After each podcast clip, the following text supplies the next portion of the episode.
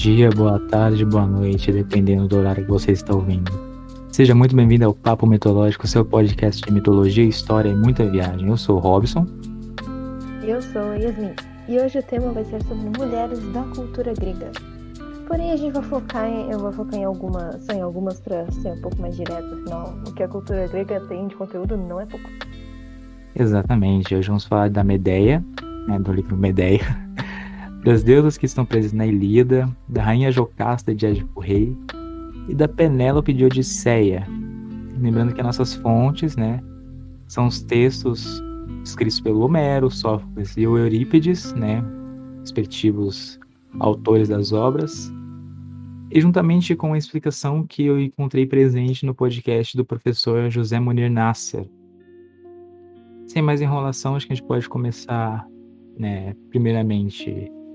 Acho que a gente fala da minha ideia, vamos se apresentar de novo. Porque é. a gente se apresentou no primeiro episódio, mas acho que se apresentar não quer demais, não é mesmo? Aham. Pode começar, Yasmin. Se apresentar como?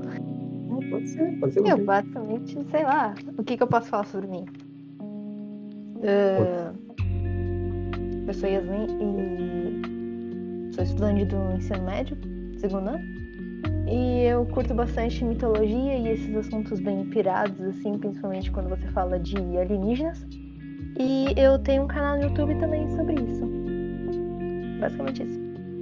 É, meu nome é Robson, eu sou oficialmente estudante do segundo ano do curso de História da UEMP, licenciatura, né, Universidade Estadual do Norte do Paraná. É, eu comecei agora o segundo ano, então com pouca coisa ainda na bagagem. Minha área de estudo é sobre civilizações e imaginário. Então, toda essa questão que envolve mitologia, essa questão que envolve é, sociedade é o é a minha área, né? Então, como vocês podem ver, hoje a gente vai estar falando de mulheres na, dentro da cultura grega. E as fontes que a gente está usando são livros da mitologia grega, né? Não necessariamente livros que contam cronologia, né? Tipo, essa coisa mais cósmica, essa coisa mais é, meio que a Bíblia grega, né? A gente está usando livros, assim, da era do Homero, de Eurípides, do Sófocles. Por quê?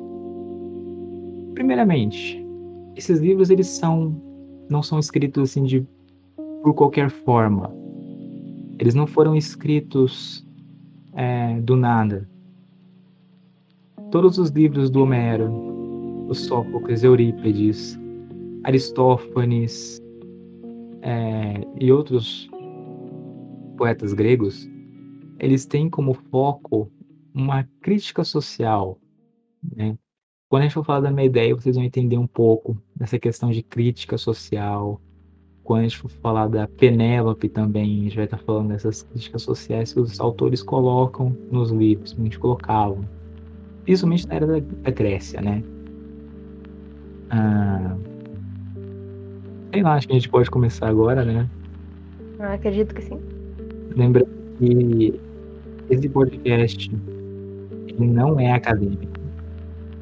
Nem Ou um seja, pouco. nem um pouco. A gente não É só tem viagem. vínculos com nenhuma é, universidade. Apesar de eu ser universitário, não temos vínculos com a universidade. É, outra coisa também importante lembrar é que nossas redes sociais estão sempre destacadas ali na descrição. E é isso, né? Vamos começar com quem? Com a Medeia? Pode ser. Então, gente, a Medeia, ela é o seguinte. Acho que a melhor definição que eu tenho para dar para Medeia é não é nem não é nem minha, não é nem do Eurípides, que é o cara que criou o personagem Medeia. Mas é uma definição que se encontra na música do Rick Renner, velho. Que a Medeia é uma deusa, ela é uma louca, ela é uma feiticeira, ela é demais. Principalmente isso. Gente, a Medeia, assim, pra mim é um personagem muito completo. Conversou um pouco antes e a gente, tipo, reveu um pouco a trajetória da Medeia. pouco difícil de encontrar antigamente, principalmente mulheres, né? Personagens Uhum. mulheres sendo complexos, né? bem complexas, né? Porque a maioria, né, assim como as que a gente escolheu aqui, elas eram meio que um plano de fundo, né? Nunca eram tão protagonistas assim. As mais protagonistas assim que eu li foi a Medeia. Que costume. É, no caso da Medeia, a Lisistra, até que também é um personagem bem completo. A Penélope também, mas assim, a Penélope ela não foge daquele papel de ser mãe e tá ali pra casar. Quando a gente chegar, a gente vai dar uma relida, assim, uma, rever um pouquinho da história da Penélope. Mas sobre a minha ideia, cara, ela é uma personagem completa, apesar de ser meio maluquinha da cabeça, ela é uma personagem, assim, que eu gosto muito. Tipo, você vê que o amor que ela tinha pelo Jazão, de uma certa forma, ele acaba virando um negócio de vingança, né? Ah, Mas enfim, acho melhor Por a gente contar a história antes de, né? É, isso vai contar muita história, se entrar vocês quiserem, vocês que procurem, tá? Tem vários vídeos, principalmente no canal Focar na História, eles fazem animações com essas histórias, então fiquem por conta de vocês, entrem lá, acessem, manda tudo um foca lá, tem pelo papo mitológico. No foco, queremos você aqui. É, queremos você aqui. Queremos você aqui. Enfim, tipo, a parte da minha ideia também me chama atenção é que ela é uma personagem que ela é muito focada nos objetivos. Tipo, ao longo da peça inteira, a gente meio que participa junto, porque a Ama de Leite, né, que é outra personagem, ela conversa com a gente, tipo, diretamente. Nós somos meio que o povo com quem ela fala. E a gente vê o, a Medeia ela enlouquecendo, né? Uma coisa assim que eu gosto de, né, de falar da Medeia né, é comparar ela com uma personagem histórica. né? Essa personagem né, que eu resolvi trazer aqui para comparar a Medeia é a Lucrécia Borgia. Lucrécia Borgia, para quem não sabe, ela foi filha do Rodrigo Borgia, que muitos não conhecem por esse nome, mas sim pelo Papa Alexandre VI. O que você ia falar? Que eu Eu falei Rodrigo, Rodrigo Bo- Borger, eu lembrei de agora. Enfim, não tem nada a ver. Do nada assim, assim eu pensei. Desculpa. A Lucrécia, ela era uma, ela era filha né, de um cardeal da Igreja Católica. Já tá errado por isso, porque os cardeais não podem ter filhos. Né? E o que que acontecia? O Rodrigo Borgia, ele usava os filhos dele, né, até, até chegar ao papado, basicamente. O César Borgia e o João Borgia, que eram os filhos homens dele, ele colocava em alguns outros pontos da sociedade para gerar influência para ele. O próprio César Borgia, que depois veio a ser um príncipe, ele foi bispo contra a vontade dele. É, a Lucrécia Borgia ela foi casada com várias pessoas, mas por quê? Porque o pai dela usava como moeda de troca. E assim, se vocês leram o livro Borgia, tipo, não a HQ do Jodorowsky e do Milo Manara. Não que a HQ seja ruim, é uma HQ ótima, adorei. Mas leiam o livro mesmo. E vocês vão ver que a, a Lucrécia, ela era uma pessoa, era uma menina pura. Só que conforme ela foi sendo corrompida pelos interesses do pai, nossa, aquela menina virou demônio, gente. Acho que eu falei demais até, assim, Não, Eu queria dar uma ideia. Tu não acha que é bom a gente dar uma contextu- contextualizada do, tipo assim, do que, que é o conto, assim, só pra dar uma pincelada por cima, porque pode ter gente que não, não conhece nem um pouquinho, já, né? Pra quem não leu, é, a Medeia, ela se divide em dois livros, né? O primeiro livro é Jazão e os Argonautas e o Velocino de Ouro, ou Velo de Ouro, tem uma tradução. E a Medeia, ela está presente nesses dois livros, né? O primeiro, ela é mais uma coadjuvante, né? Porém, a gente vê que ela era uma menina inocente. Medeia ela era filha de um governante, a Cólquida, de Hecate, né? descendente de Hecate, que é a deusa da bruxaria segundo a mitologia grega.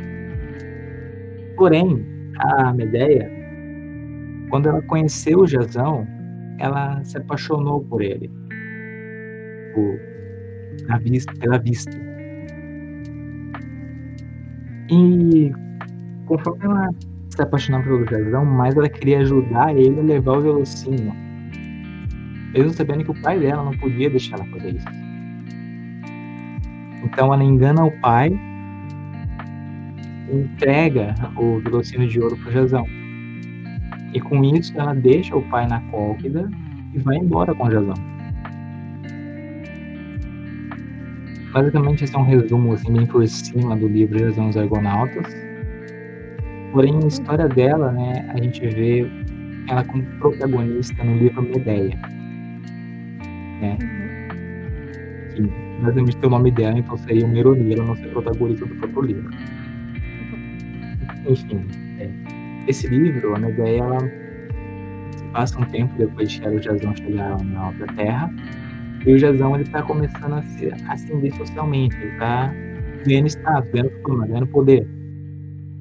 Nisso, o Jazão ele rebaixa a Medeia, que era mãe de duas crianças, como concubina. E ele está de casamento marcado com outra, que é filha de um outro governante. Nisso, eu não vou contar mais daqui pra frente, porque pra quem não leu, é, assim, não vai ser um spoiler gigante. Claro. É, então, pra quem não leu, leia Medeia, porque dos livros que tá aqui, Medeia e Édipo é os que eu recomendo vocês a lerem. Por quê? Porque a Ilíada e a Odisseia, que a gente vai estar tratando aqui, eles estão em, em poesia, né? Hum, eles estão em poesia. Aí o que acontece? É, a poesia ela é mais chatinha de ler. Entendo.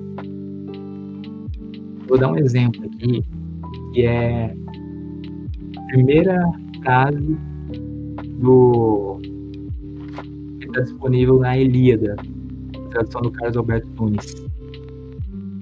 Primeiro parágrafo. Primeiro, parágrafo, posso dizer, é a primeira palavra primeira fala. Vocês vão abrir a Elíada, vocês vão ver isso aqui. O livro ele começa assim, ó. O cachorro latindo. Canta minha cólera, ó deusa, honesta de Aquiles expelida, causa que foi de os aquivos sofrerem trabalho sem conta, e de baixarem para o Hades as almas dos heróis numerosos, e esclarecidos ficando eles próprios aos cães atirados, como pasto de aves, cumpriu-se de Zeus o desígnio. Quem pegar isso aqui para ler não vai nem entender o que é pelita. Se tiver Você está basicamente gritando Exatamente. O que aconteceu aqui? É, para quem não querer ler, tipo, eu recomendo muito que vocês aproveitem que vocês estão aqui ouvindo esse podcast, terminando ele dá uma olhadinha no podcast do professor José Munir Nassi, que foi a minha base para estar falando desses textos, principalmente da Ilíada da Odisseia. Né? Tem vários outros textos que eu, que eu li junto com ele, né? mas recomendo muito que vocês façam isso, né? porque ele é incrível, ele vai dar um contexto, ele vai dar uma acrescentada na leitura de vocês que vocês não têm noção. É, então, como eu disse, uma ideia e Édipo, eles já são em prosa, né? Eles já são mais fáceis de você ler. Talvez você não precise estar com um dicionário mitológico do lado. Mas vai na fé, confia. Leia uma ideia, gente. Tipo, a Medeia é um livro que vai explodir a sua cabeça. Literalmente, porque Se você não enlouquecer junto com ela, você vai enlouquecer junto com a ama de leite. É isso. Acho que foi demais acima de uma ideia, né? Bastante, um, um pouquinho, né? Ah, eu gosto muito da. Sim. Assim, tu que é mais ligado a esse lado assim, é, espiritual, né? Esse lado mais. Assim. Sei lá. Esse é mais místico, assim. Uhum. Se tu fosse avaliar a Medeia, que que você, como que você descreveria ela? Ô, roubadinho no microfone, foi mal. Se eu fosse avaliar a Medeia, a mulher. Exatamente. Eu acho que, tipo assim, ela, é- ela parece uma mulher incrivelmente submissa e que ela pode fazer tudo por amor, sabe? Tipo assim, ela vai se apaixonar por alguém e ela vai ir muito intensamente nesse amor, sabe? Ela não vai, tipo, controlar o sentimento com a razão, sabe? Porque quando se apaixona com alguém é bom tu ter o controle, né? Do Uhum. sentimento. Ela ser uma pessoa que vai muito pro sentimento, muito pra, pra essa coisa e vai fazer qualquer coisa pra essa pessoa. E caso essa pessoa não seja bem intencionada, vai acontecer o que aconteceu, né? É, Ela fez. O cara fez ela trair o próprio pai, sabe? Tipo, um- uma pessoa da vida dela, uma pessoa da família dela. Ela conhece desde que ela nasceu, sabe? Uma pessoa importante. E aí fez ela trair o próprio pai. E depois no final ela vira totalmente submissa dele quando ela se torna só concubina dele. Tipo assim, é uma coisa muito bizarra, sabe? Meio que ele rouba a essência dela, né? É, isso tudo aconteceu porque ela confiou demais nele, sabe? Ui, É. Assim, gente, lembrando, isso pode ter sido um anacronismo. Pode ter sido um anacronismo. Mas, é, lembrando novamente, não é acadêmico esse podcast. Claro, é que é uma só viagem, conversa. Gente, isso aqui é uma conversa de duas pessoas normais. claro. A gente gosta de história. A menor gente ideia do que a gente tá falando. Exatamente. A gente sabe um pouco, né, A de alguns gente busca o que está no nosso alcance. Claro. Pô, eu não vou dissecar aqui a obra inteira da Medeia. Porque eu não é estudei a fundo, assim. Eu não estudei grego para ler ela inteira. Claro. Eu tô passando o que eu aprendi com os meus estudos de de história da antiguidade. Eu tô passando o que eu li da Medeia. Eu tô passando o que eu ouvi nos outros textos. No que eu estudei dentro da minha área, que é cultura, imaginário, civilização e sociedade. Dentro desses quatro termos, né, a gente encontra a Medeia inspirada nas mulheres que se entregavam aos, ma- aos maridos, aos amantes, enfim. Porém, não tinham esse amor assim, é, era platônico. Assim como aquele que você está me ouvindo já sofreu, eu sei, eu também já sofri. Talvez esteja num, não sei. Mas enfim. É, é, voltando à minha ideia. Né? E nisso elas acabam enlouquecendo, querendo ou tentar reconquistar o cara, ou tentando acabar com a vida dele. E muitas Coisa delas eram chamadas de bruxas por Hum. conta dessa associação com a Hecate. Então, o Eurípides, quando ele criou a Medeia, ele criou em cima dessas mulheres para representar elas dentro das, dos escritos dele. Que para mim foi uma sacada genial. Genial. Mano, a filosofia que a gente tem hoje só tá aqui por conta de pensadores como Eurípides, é, Dionísio, perdão, Diógenes. Dionísio é outra pessoa. Diógenes. É, Sêneca. Indo pra frente, cara. O que a gente tem no Brasil, a gente precisa pegar um pouco lá do passado. Na minha opinião. Se as pessoas lessem um pouquinho mais de minha ideia, eu duvido que teria tanta ilusão amorosa assim que a gente tem hoje. Não, se as pessoas lessem qualquer coisa, assim, tipo, é só tu olhar pros erros do passado que tu já vê todos os erros que a gente tem na nossa sociedade. Exatamente. Tá no amor, cara, tá no amor, a gente lê essas coisas assim. E até meio empo- empoderador esse texto, assim, tipo, pras mulheres, Uhum. talvez, da época, que talvez fossem ler esse texto. Eu acho, Exatamente. Nossa, esse cara é um babaca, pode ter gente babaca assim no mundo também. Não sei se elas tinham acesso à literatura, mas, né, enfim. Oh, Espera só um minuto, gente, que tá passando o carro de anúncio aí. Dá É, gente. mesmo. Eu vou ter que dar um jeito de arrumar um horário pra gravar isso aqui que não tenha tanta poluição sonora lá no fundo. Me desculpem, mil perdões. É por isso que você deve morar numa rua sem saída. Como é bom. Aí você tem um ponto. É, dá pra ouvir os passarinhos, gente. Numa cidade grande dá pra ouvir os passarinhos cantando. É incrível. Tipo, É. uma coisa assim que a gente tava falando agora, né? sobre Essa questão de se as pessoas lessem né, o ler o seu passado, não se Uhum, repetiriam, né? claro. Porém, o que a gente tá fazendo hoje é uma coisa assim que eu. Eu vou falar aqui, vai parecer meio estranho, mas. Quem jogar logo vai me entender. O Nalo estava certo. O passado é uma tapeçaria pro que está por vir. Por quê? O que aconteceu no passado, se a gente não cuida, vai ser a base do que vai acontecer novamente. A gente viu que a Medeia ela já traiu o pai lá no Gestão dos Argonautas. Se ela tivesse cuidado desse fato, pensado, não, o que, que eu fiz? Não teria chegado no fim que chegou. Não é mesmo? Teria. A gente vai ver também outros casos assim, né? Durante essa listinha. Mas enfim, né? Só deixando destacar essas falas aqui. Uhum. Vamos pra. pra qual agora? Pode falar Ah. das, das deusas da Ilíada? Pode ser. Uma coisa que a gente já tá falando aqui que é as deusas da Ilíada. As deusas da Ilíada não estão na Ilíada. Hum, Como assim? What the fuck?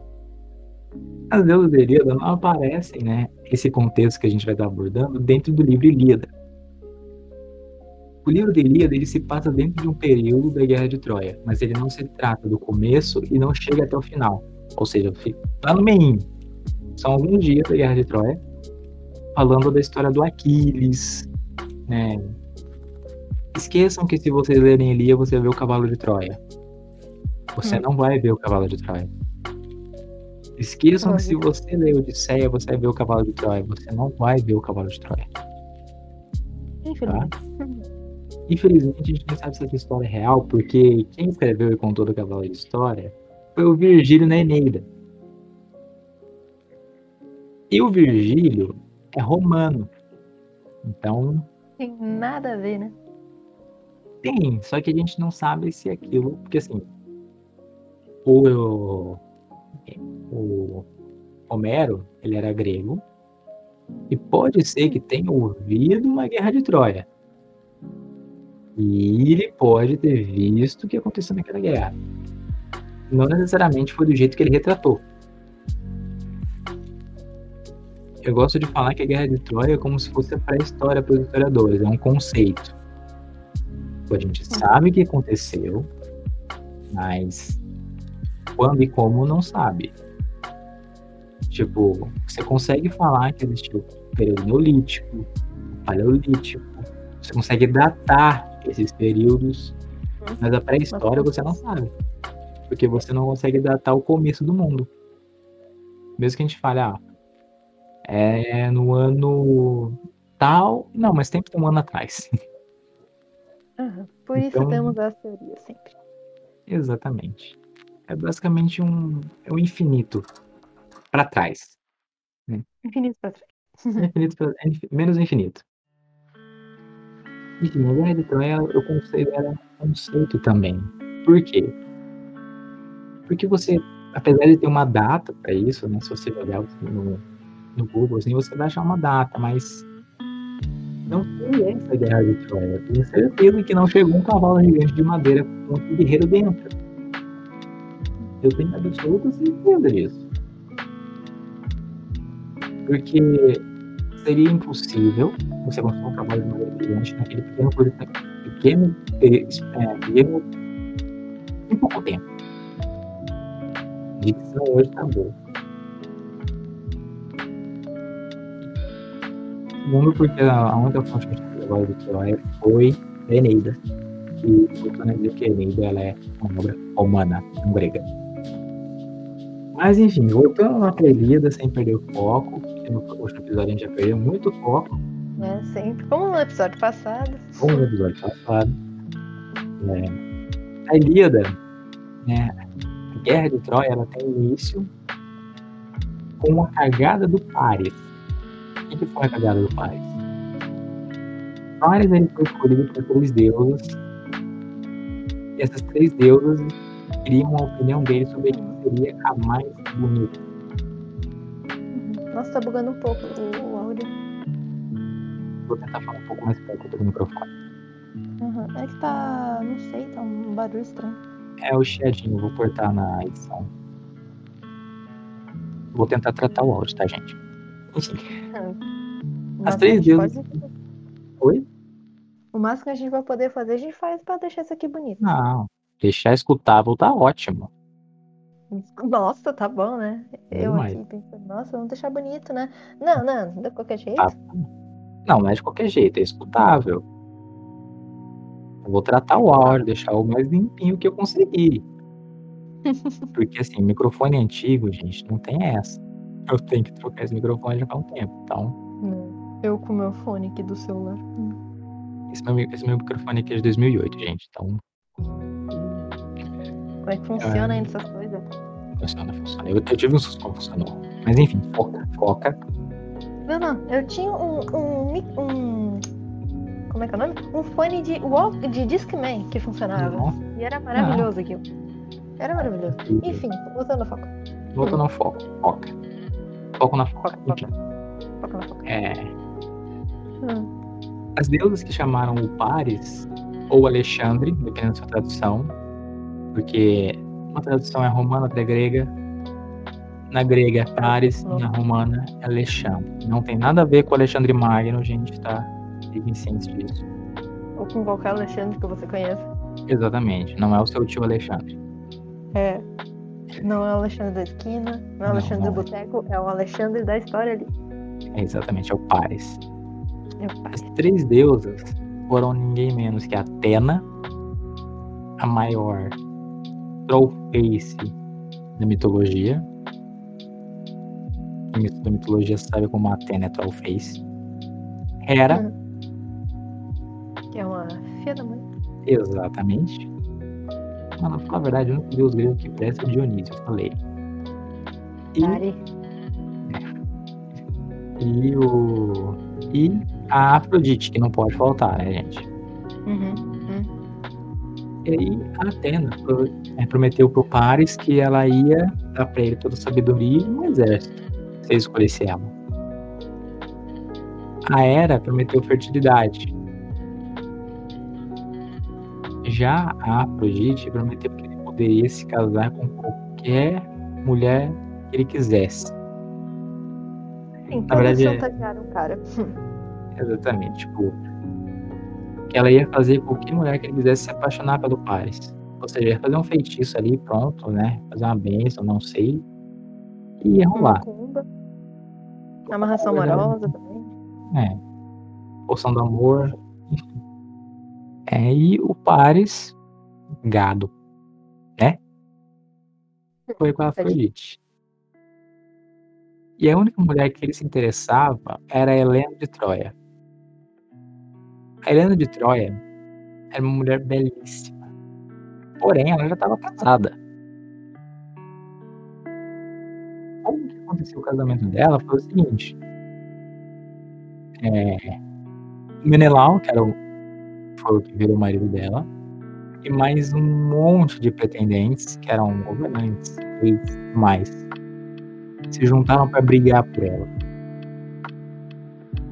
Aí o Menelau ganhou, só que nisso eles assinaram, eles fizeram um pacto, que se alguma coisa acontecesse com a Helena enquanto casada com o Menelau, eles teriam que estar ajudando o Menelau. Caso fosse guerra, eles estariam do lado do Menelau. Nisso, o Paris ele vai lá, chega na Helena de Troia e manda um Oi? Casada? Oi? É. Helena, né? Eu Uhum. vi que você tava indo por ali, eu tava vindo por aqui. É, É, tentei ver você porque eu achei interessante. é, achei que eu pergaminho. E, e foi. Rolou, né, por conta da Afrodite. E nisso o Menelau entrou em guerra, né, com o Paris, e o Paris tinha um exército também. Porém, isso não Foi, é o que aí aconteceu a Guerra de Troia. Não vem a caso agora, tipo, contar o resto da Ilíada, mas sim analisar as três personagens ali. Eu não vou falar da Helena, porque a Helena quase não fala. Apesar de ser importante, ela era.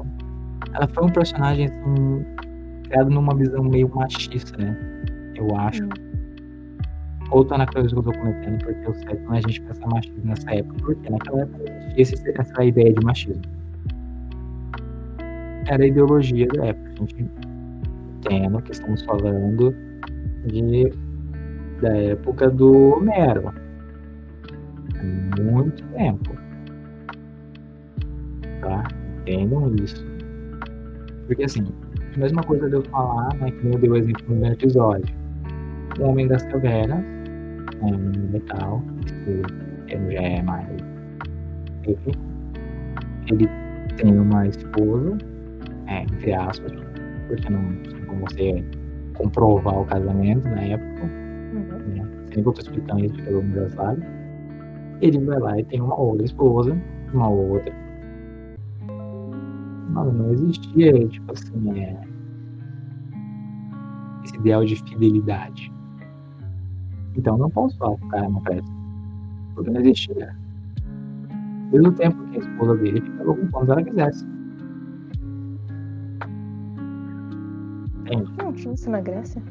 Não, eu tô falando né, no quesito pré-histórico, pra, pra explicar o anacronismo aqui. Porque senão, olha, não sei. Posso dar uma estudada sobre isso. É porque, É um- tipo assim, a gente fala que Zeus é um canalha, que ele fica traindo a mulher dele, mas se isso não existia na Grécia, então ele era só um.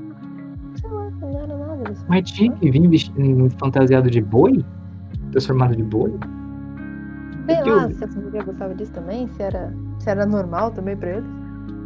Então, né, gente? Isso aí é um caso que a gente pode estudar e trazer em um outro episódio, tá? Mas isso aqui foi só pra exemplificar o olhar, o que é um anacronismo. Né? É uma visão, assim, que a gente pode falar que era arcaica do povo grego sobre as mulheres, que elas só tinham que casar. Que foi a visão com Helena de Troia. Porém, né, a gente tem também três personagens super desenvolvidas, que eram as deusas.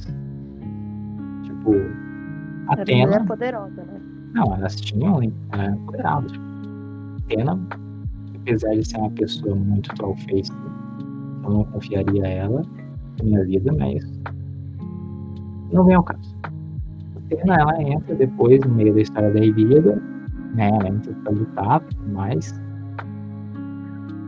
Só que assim, a gente vê a Atena ali, a gente já consegue ver uma construção dela, tipo ela quer ganhar e ela vai prometer o que está no alcance dela. Sabendo que aquilo talvez não pudesse fazer tanto mal, porque ela ia dar sabedoria pro cara. Ela não ia só dar um exército e falar assim, ó, mira onde você quer e ataca. Ela não ia fazer ele brincar de Age of Empires. Uhum. Ela ia dar sabedoria. Não estou defendendo a Atena, tá? Eu não gosto da Atena. A Hera. Era um caso complicado. Porque assim, ela prometeu fertilidade. Isso a Afrodite também podia fazer. Só que assim, a Hera, ela é uma pessoa que eu teria medo de conversar. Se você conhece a Hera, você sabe como funciona. Eu não me meteria em nenhum assunto que ela tá no meio. Não, eu não faria nada com ela, velho. Ela tentou matar o próprio afilhado. Né? Enfim. Ela ficou com ciúme do Dionísio porque o Zeus colocou ele pra terminar de gestar tipo, no joelho dele. Foi uma história muito confusa, mas é, quem tiver afim, procura aí, gente, não foca na história de novo. Não foca, queremos você aqui. Foca, volta pra nós. Foca na história.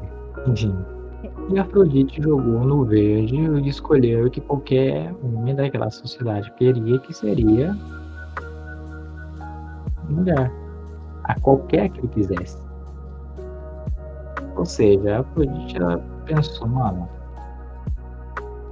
eu vou dar pra um gado que ele quer. Ela não é burra, não, nem um pouco. Nem um pouco, mano. A Afrodite é inteligente.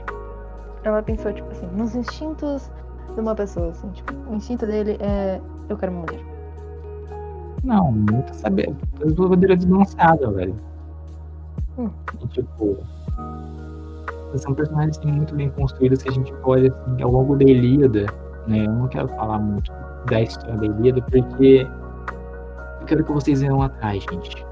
Porque é uma história que, assim, eu ouvi, eu adorei a Ilíada, né? Tanto a Ilíada e a continuação, que é a Odisseia, que a gente já tá falando daqui a pouco.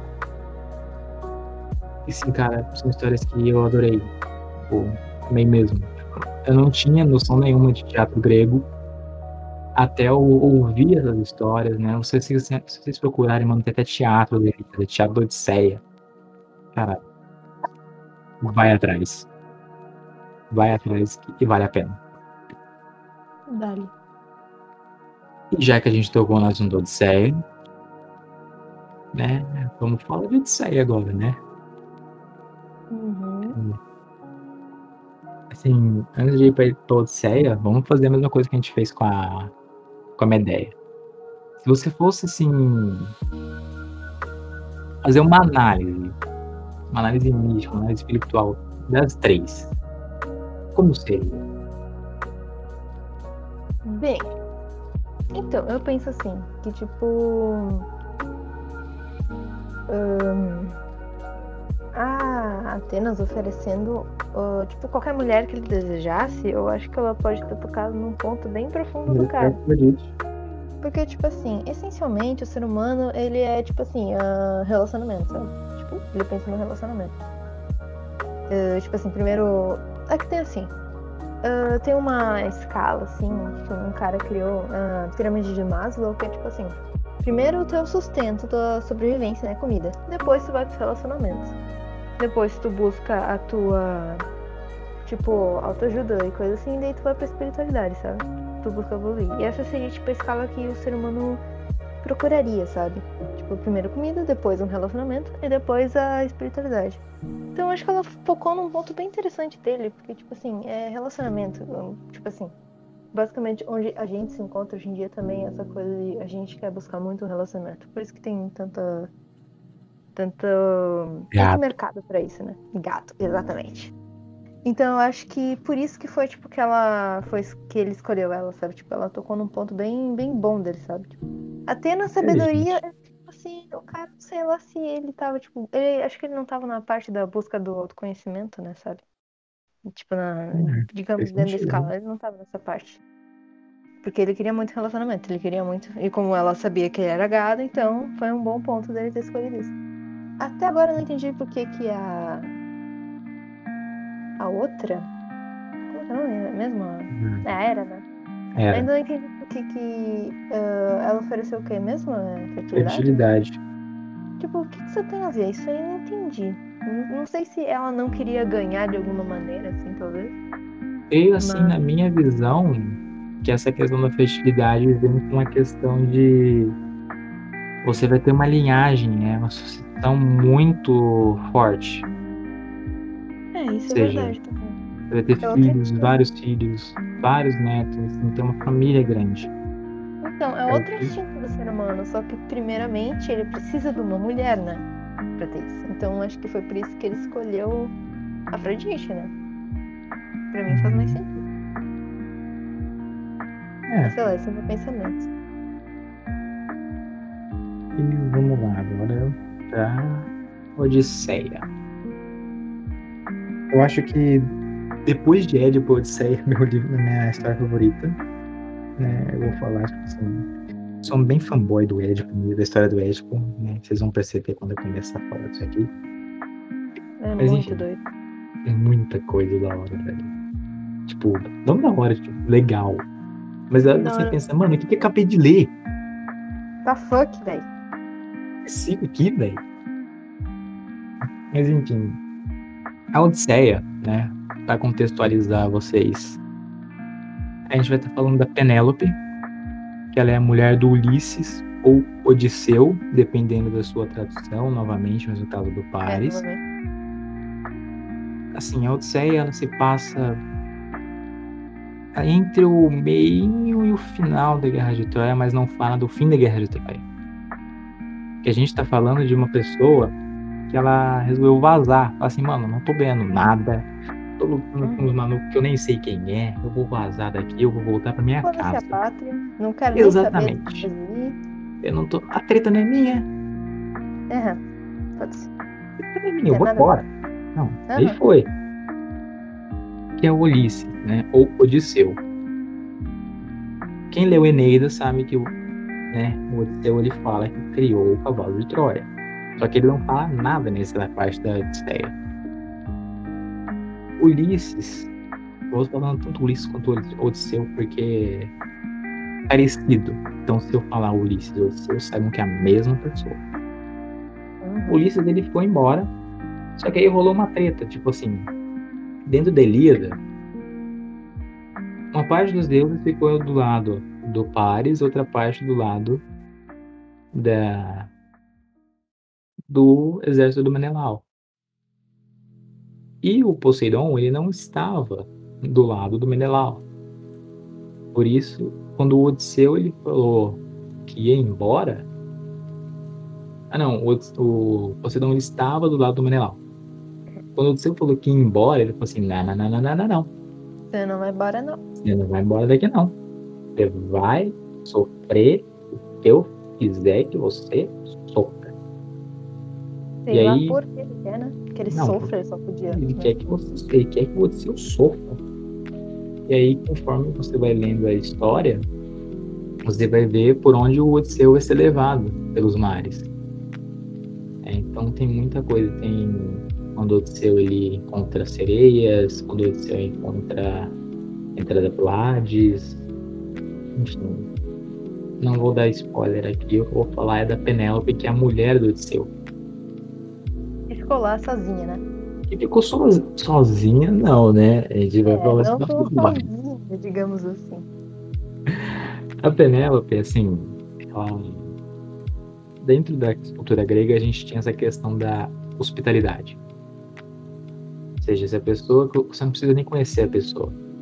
Se chega um maluco, você tem que botar ele dentro da tua casa, você tem que dar comida, você tem que fazer de tudo. Você tem que ser legal. Você tem que Tem que ser, ser legal. Por quê? Porque vai que é Zeus disfarçado. É, porque Zeus gosta de se disfarçar, né? Vai que ele É. aparece na sua casa, você não quer que ele entre na sua casa, disfarçado de qualquer coisa, de um, talvez um mendigo, e ele vai jogar um raio na sua casa. Porque Zeus é assim, ele vai, pega sua mulher, vaza. É assim. É. Maravilhoso. Mas voltando a Cuidado. Odisseia Penélope. Cuidado. O que aconteceu? Muita gente não acreditava mais na hipótese do Ulisses estar vivo. Entre elas, muitos dos pretendentes que a Penélope teve antes de casar com o Odisseu. Nisso, eles foram até a casa dela, na ilha de. Se não me engano, na ilha de Creta. Não estou, não estou lembrado. Depois me cobrem isso que eu vou dar a localização certa. Né? E aí. É. Diga. Hum? Não, você falou alguma coisa? Não, ia falar que perde ponto na prova se errar o nome da ilha, né? É, perde Lembrar qualquer do nome, perde ponto. Mas enfim. Aí quase ninguém mais acreditava nisso. E aí eles foram até a casa da ela não podia expulsar eles. Porque seria contra a lei da hospitalidade. Uhum. E aí Fala- ficava. E aí? Abre a porta aí, licença. parça. Oi, licença. Oi, licença. E aí ficava lá, tipo, uns 30, 40 marmanjo comendo da comida dela, bebendo o vinho dela, é, gastando o dinheiro dela. Oi? Paquerando a mulher, né? Ainda. Exatamente. Enchendo o E eles- saco pra caralho. Mano, E o ela? filho deles era o que mais sofria. E aí a Penélope, tipo assim, ela não tinha o que fazer. Ela tinha que aceitar aquilo. Até que eles começaram a cobrar, ó. Ulisses não voltou até agora. Deve estar morto. Onde nós você vai querer? Aí ela. Vou ver e te aviso. Vou ver e te aviso. E ia desse Tá. jeito. Aí ela pensou, mano, esses caras não vão me encher, vou começar a me encher o saco, mas eu sei que meu marido tá vivo. Eu vou ter que começar a costurar uma manta. E aí eu vou falar que quando eu acabar, é eu vou dar minha resposta. E ela começou. Só que durante o dia ela costurava. À noite ela ela desmanchava. Uhum. E assim ia. A manta não ficava pronta. É, os caras nem, nem duvidavam de nada, né? De nada. Ah. Até que um dia ela falou assim, mano, será que o outro seu tá vivo mesmo? Vou desmanchar mais não. E foi. Depois disso, quando ela não conseguia mais enrolar, foi quando eu não vou falar o que vai acontecer. Aí vocês vão lá e Não, procurem. a- Fala, fala. Ah, Não, vão lá e procurem a fala Odisseia. Vão procurar a não falar, não Odisseia. falar. Não, não é pra falar. Não vou falar porque eles têm que procurar o Odisseia pra saber o que vai acontecer. Tadinhos deles. Eles têm vida. Imagina, eles têm paciência pra nós escutar. Nós dois fazendo nada. Só conversando sobre esse tipo de coisa. E os caras ainda. Enfim, quando ela parou de. Quando ela foi dar a resposta, foi quando o Odisseu chegou. Pronto. As feitos. Eu tô muito feliz com isso. Pronto. A história não acaba aí, tem muito mais depois, então procure. Final feliz no final. Pelo menos É, isso. é, é, assim, não, mas tem que procurar lá o resto, gente. Procurem. Opa! Tipo assim, eu vejo na Penélope uma pessoa que, assim. Também é meio que o mesmo caso da Helena de Troia. Tá ali porque tem um propósito que é o quê? Casar e ficar casada. E cuidar da casa, apesar dela ter os criados dela. Né, que foi criado bem em cima dessa ideologia da época. Aham. Porém, eu vejo na Penélope assim uma pessoa muito forte, Também. Porque, mano, se fosse eu, já teria pegado uma marreta e dado na cabeça de cada um. Na cara deles. Não, se fosse eu, nossa, eu ia fazer eles de poste. De tanto que eu ia socar esses folgados. Folgado do cacete. Não, mano, esse cara é muito folgado, velho. E eu não, não teria paciência, velho. Mas eu vejo a Penélope ser uma pessoa muito paciente, uma pessoa muito forte. Extremamente, né? Exatamente. Nossa, Quando ela começa, quando ela teve essa ideia de começar a tecer o bagulho, eu pensei, mano, é genial. Ela tava tentando enrolar o máximo possível até que o marido dela voltasse. Cara, eu achei incrível. Ela é inteligente, ela é esperta, ela é forte, ela tem paciência. E ela sabe o que ela quer. Ela é uma Exatamente. mulher empoderada, gente. Exatamente. Ela quer o marido dela, ela quer o seu. Isso. Queria, ela tinha fé que ele tava vivo e olha, ele tava. Ela fala, foda-se vocês, não quero vocês, eu quero meu marido. Eu É isso quero aí. meu marido, eu quero meu homem. Se você fosse analisar a Penélope, como Cara, eu seria? sinto muito. Eu sinto muito que, tipo assim, ah, primeiro tipo, tem a questão que eu leio, assim, daí no final tem essa mesma pergunta. Não, é que assim, Sim, sim, eu entendo. é que Mas pra gente tenho- trazer mais essa parte do misticismo também, né? Não, é basicamente uma opinião, né? Mas a parte do misticismo é um pouco difícil de encaixar nessas coisas, mas enfim. Hum, Eu penso que talvez, tipo assim, é, eu vejo essa, essa mulher, né, como ela é uma pessoa, com certeza, que ela sabe o que ela quer, porque, tipo assim, a maioria das pessoas hoje em dia não sabem realmente o que elas querem. E tanto que isso é uma das causas da- das pessoas terem mais depressão, né? Eu vi uma pesquisa sobre isso. Mas ela realmente ela sabe o que ela quer. Ela quer o marido dela e ela não vai acreditar nas outras pessoas. Tipo assim, é.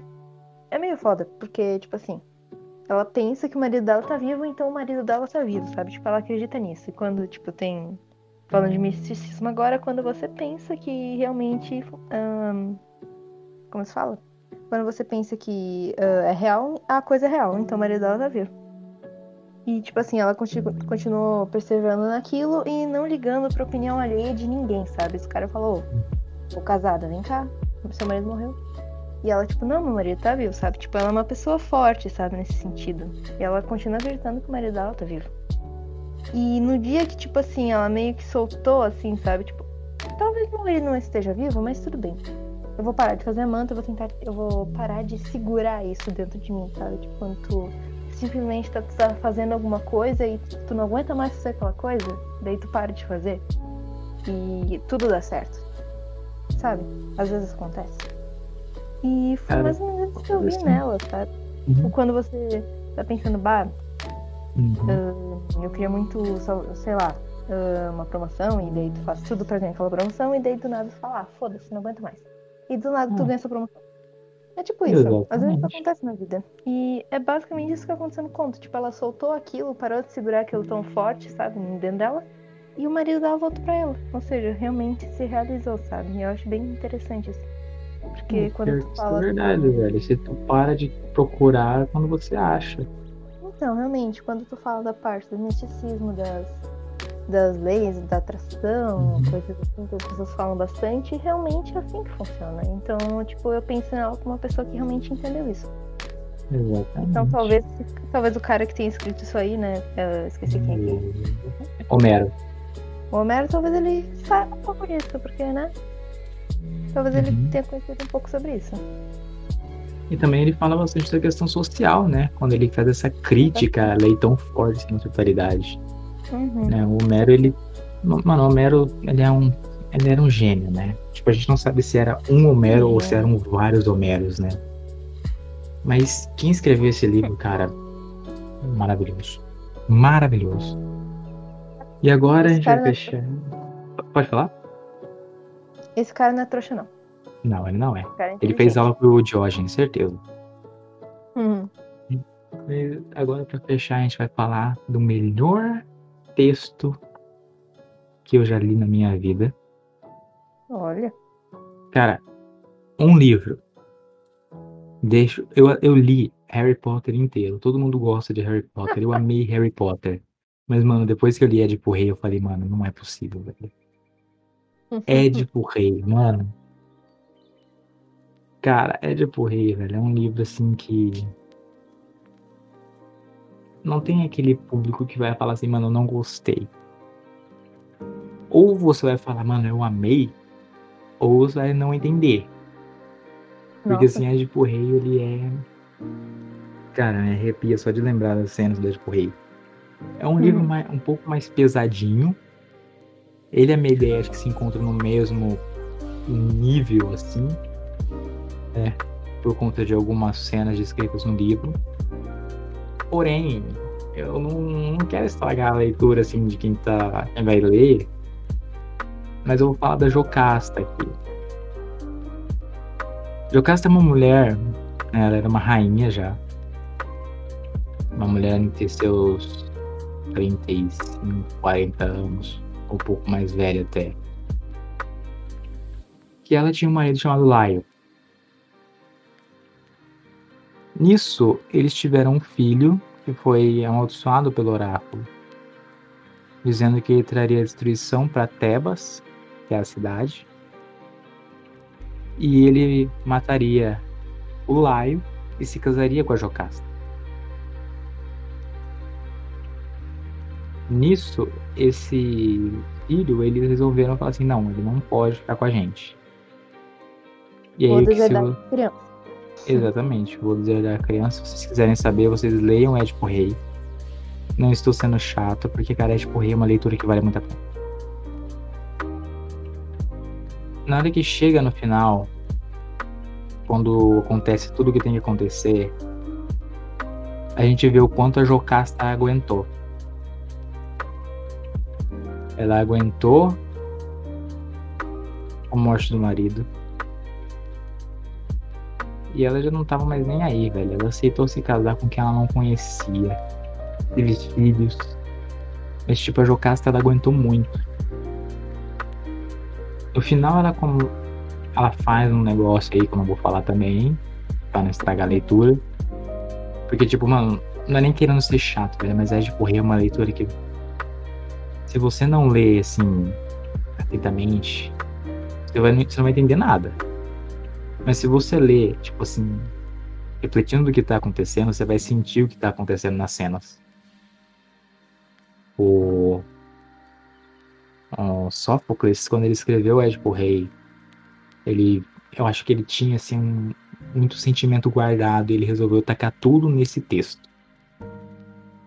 Tipo, é um texto para refletir, tá ligado? A moral do Édipo Rei é você não pode fugir daquilo que tá pra acontecer o, o Sófocles fala de destino. Eu não falo muito de destino porque eu acredito que a gente faz isso. Porém, a partir do momento que você faz uma coisa que vai ter uma consequência, você não adianta querer fugir. É, vai acontecer. Exatamente. Vai Uhum. acontecer. Então, quando a gente lê Édipo Rei, a gente começa a pensar nisso. Tipo, e se eu faço isso agora mais tarde eu vou ter que fazer aquilo. Vou dar um exemplo bem bobo aqui. Se eu vou agora e preparo uma guacamole, mais tarde eu tenho que lavar a louça. Tá, pode- Exatamente. É, é bem bobo que veio na minha cabeça agora. Se eu vou aqui e pego um café, eu vou ter que lavar o copo depois. Ou a xícara, dependendo do que você A não tomar. ser que outra pessoa vai lavar pra você também, né? Depende. Aí você tem um ponto. Me quebrou. Metaforado. Fui metaforado, gente. Foi mal, acabou o podcast. Metaforado. Aham, nem precisa do teu rosto pra te metaforar. Não, fui metaforado, gente. Enfim. Uhum. Enfim, né? Vocês Voltando pro, entenderam, pro vocês entenderam o meu ponto de vista, né? Você não consegue Claro, fugir todo mundo já entendeu. Você não consegue fugir daquilo. E a Jocasta, ela foi a única que aceitou aquilo. Aceitou e falou assim, "Ah, quer saber? Vai. Enfim, contexto, contextualizei o continho. Não, não, como assim? Contextualizei o- a história. Ah, Dá? a história, tipo, Hum, pra todo mundo ela aceitou perdido. que. É que se eu Eu falar já o que me perdi aqui. se eu falar o que acontece, vai, perder, vai dar muito spoiler. Não precisa falar tudo que acontece. Só dá o, o, o, o índice aí do livro. E, tipo, a partir do momento que a Jocasta aceita o que acontece com ela, ela- parece que ela é a primeira pessoa a perceber. Só que ela não fala nada. Ela só aceita e vai. Porém, ao mesmo tempo que ela sabe o que aconteceu, ela continua se enganando. Tipo, ela fala assim, não. Tipo, eu não tô fazendo isso. É uma coisa assim que eu, quando eu li, né, tipo, rei, lembrei bastante da minha psicóloga. Porque ela falava bem assim, você tá se auto-sabotando. Você sabe que isso tá errado. Por que você continua fazendo? E eu falava assim, eu não sei. Aí no final, quando eu vi que tava errado, era onde me batia e falava assim, mano, tava errado, velho. Mas eu sabia que eu tava errado. Por que, que eu não percebi isso antes? Né? E, tipo, eu lendo essa história da Edipo Rei, cara, quando eu vi esse negócio da Jocasta, eu falei, mano, é algo assim que eu, eu peguei pra mim. Uhum. Se Sempre que eu vou. Me identifiquei muito, mano. Quando eu vou. Quando eu penso em fazer alguma coisa assim que eu sei que vai ter uma consequência, eu lembro Jocasta. Ah, ah. Não, não, não. E, enfim, gente, mano. A Jocasta é um personagem. Cara, apesar do final dela não ser o mais bonito, é um personagem assim que me arrepia, velho. Posso ser bem sincera, eu não lembro o que acontece com ela. Eu. Depois eu te falo. Depois eu te falo. Ou vai ler também, né? Tem um monte de livro aí, PDF aí do Edipo Rei, tem um monte de vídeo contando a história do Edipo Rei, tem teatro do Edipo Rei, é só você procurar. Claro, claro. Hum. Sim, sim, sim, sim. Lembrando também que o Édipo ele faz parte da trilogia tebana, que é a trilogia composta pelo Sófocles, que é com, composta pelo Édipo Rei, Édipo em Colono e Antígona. Confesso que falta dois livros para mim ler, né? Que é o uhum. caso do Édipo em Colono e a Antígona. Mas eu vou ler, eu vou. E talvez a gente traga aqui também. Aham, uhum, veremos. Veremos, veremos. Mas assim, não é de. Cara. É tipo rei sensacional, velho. Algo muito bom. Vai ficar, vai ficar o podcast inteiro falando do Ed Rei. Não, eu poderia, velho. Mas eu não vou fazer isso. Ele poderia. Não, você também. Enfim, o que falar de Jocasta, não é mesmo? Uma pergunta. Uma pergunta, né? É, o que falar de eu Jocasta? Eu acabei de falar que eu não lembro o que acontece com a mulher. Eu só lembro que, tipo assim, a lei da causa e efeito e que o destino não vai mudar. Eu lembro dessa parte do conto. Isso eu posso falar. eu vou mandar aqui. Hum? Eu mandei mensagem de texto. Realmente não quer falar nada, né? Não, eu não vou falar, eu não vou dar esse spoiler, velho, porque é um, um livro assim que vale muito a pena, gente. Sério. Médico Rei é uma lição de vida. Não que os outros livros não sejam, mas Édipo Rei, velho. Sei lá. Bem pesado. É bem pesado, velho. Bem pesado. Hum. Mas é aquele, aquele peso que a gente precisa carregar, sabe? Aquele tapa que a gente merece. Sim. É uma coisa que, tipo, se a gente lê e tá na nossa vida, a gente se identifica Exatamente. e a gente precisa levar isso. É. Exatamente, tipo, é um, é um tapa na cara necessário. Mas é uma então, coisa que, tipo assim, aconteceu, uh, você causou isso e agora aí que estão as suas consequências. Fazer Exatamente. E eu acho que a melhor coisa que você pode fazer é aceitar, passar por isso e continuar em frente, mesmo que isso seja na próxima vida. Exatamente. Então você que tá ouvindo isso, que tá se auto-sabotando, que você que sabe que vai ter consequência no futuro, aceite. E agora? Aceite. Valede pro rei. E toda vez que você se sentir que tá se auto-sabotando de novo, lembra da tia Jocasta. Uhum.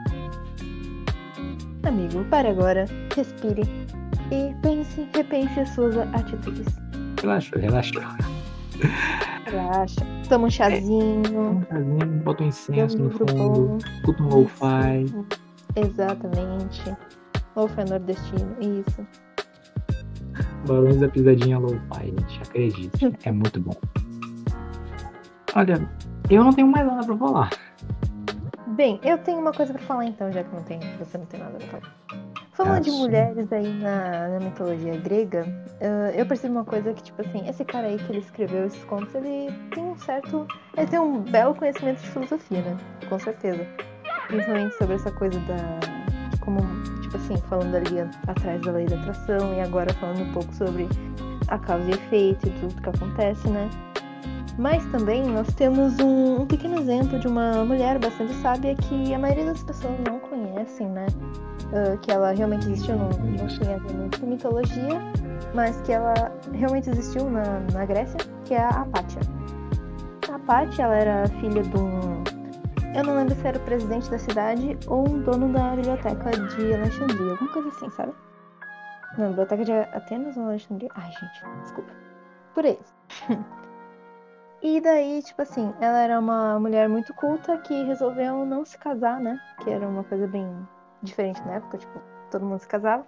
Porque ela decidiu focar totalmente nos estudos. Ela, tipo, era uma mulher culta que ela tinha muito conhecimento e ela dava aula sobre tipo astrologia, filosofia, e ela também ia para esse lado do misticismo, conversando sobre coisas tipo alma, espírito e essas coisas assim bem doidas que, né, um dia a gente pode trazer para cá. Enfim, daí, uh, como eu acho que isso aí aconteceu mais ou menos na mesma época que teve o que começou a vir a religião do cristianismo, né, começou a aparecer o cristianismo aí no meio. E ninguém gostava muito dela, porque ela falava demais, ela dava conhecimento demais. Tipo assim, ela fazia aulas E todo mundo podia entrar na aula, sendo, tipo assim, escravo, sendo homem livre, sendo qualquer pessoa podia entrar na aula dela, sabe? E elas espalhavam muito conhecimento, o que antigamente era um problema. Então, o que fizeram com ela? O que sempre fazem com basicamente todo mundo, chama de bruxa e taca na fogueira e esquarteja ela. E, tipo assim, porra, isso é um, um tipo assim, um, é foda, porque, tipo assim, ela era uma mulher muito inteligente, assim, com muito conhecimento para dar, sabe?